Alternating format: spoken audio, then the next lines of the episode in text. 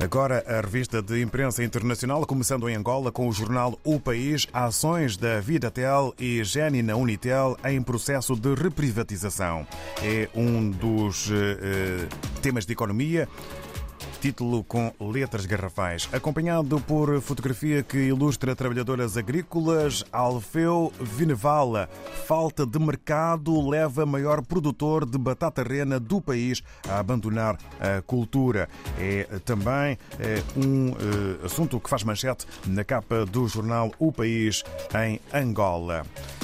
Rumamos a Cabo Verde. Temos agora o destaque para a publicação A Semana. Mais de metade das crianças cabo-verdianas não mora com o pai. É um dos eh, títulos com letras garrafais.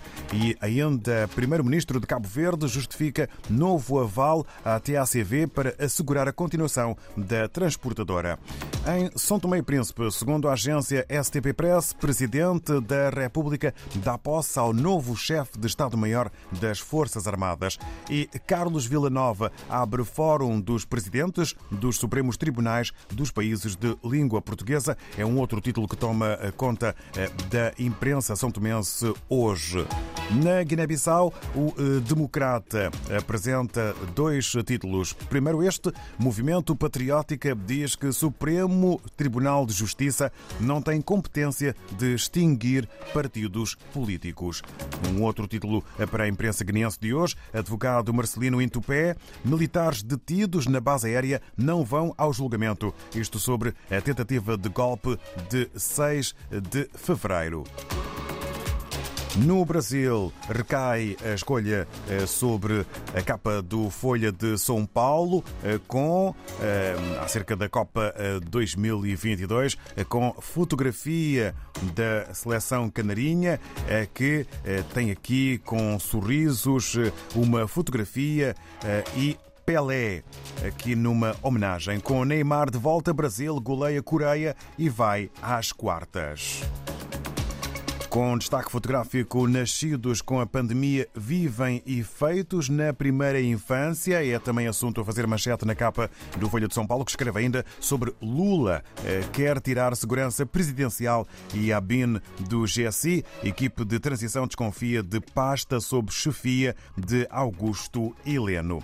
Regressamos do Brasil à África, Diário de Moçambique. Vamos saber eh, na cidade da Beira eh, o que podemos ler no Diário de Moçambique com o Arthur Ricardo. Muito bom dia, bem-vindo de novo. Na sua edição de hoje, o Jornal Diário de Moçambique tem em destaque os seguintes assuntos. Uh, o Ministério da Saúde garante que os hospitais uh, no país funcionaram sem grandes perturbações durante o primeiro dia da greve dos médicos. Uh, na província de Gaza, o trabalho infantil envolve mais de 116 mil crianças.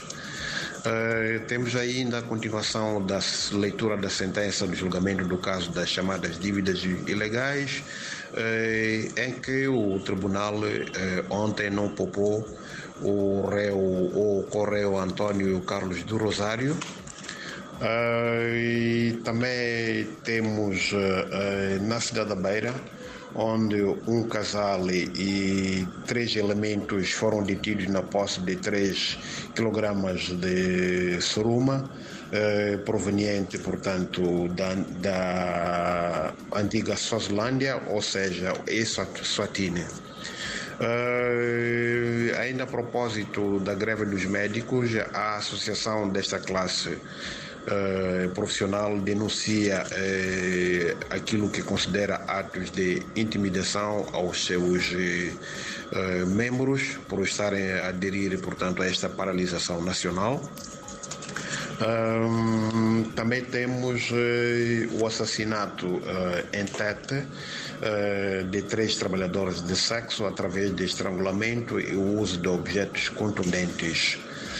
Uh, também temos em destaque a, a transportadora Linhas Aéreas de Moçambique, que se viu forçada a reprogramar ontem os seus voos por indisponibilidade de aviões. e a União Europeia que reitera o seu compromisso de apoiar o governo de Moçambique no combate ao terrorismo. Por hoje é tudo, muito obrigado e até a próxima oportunidade.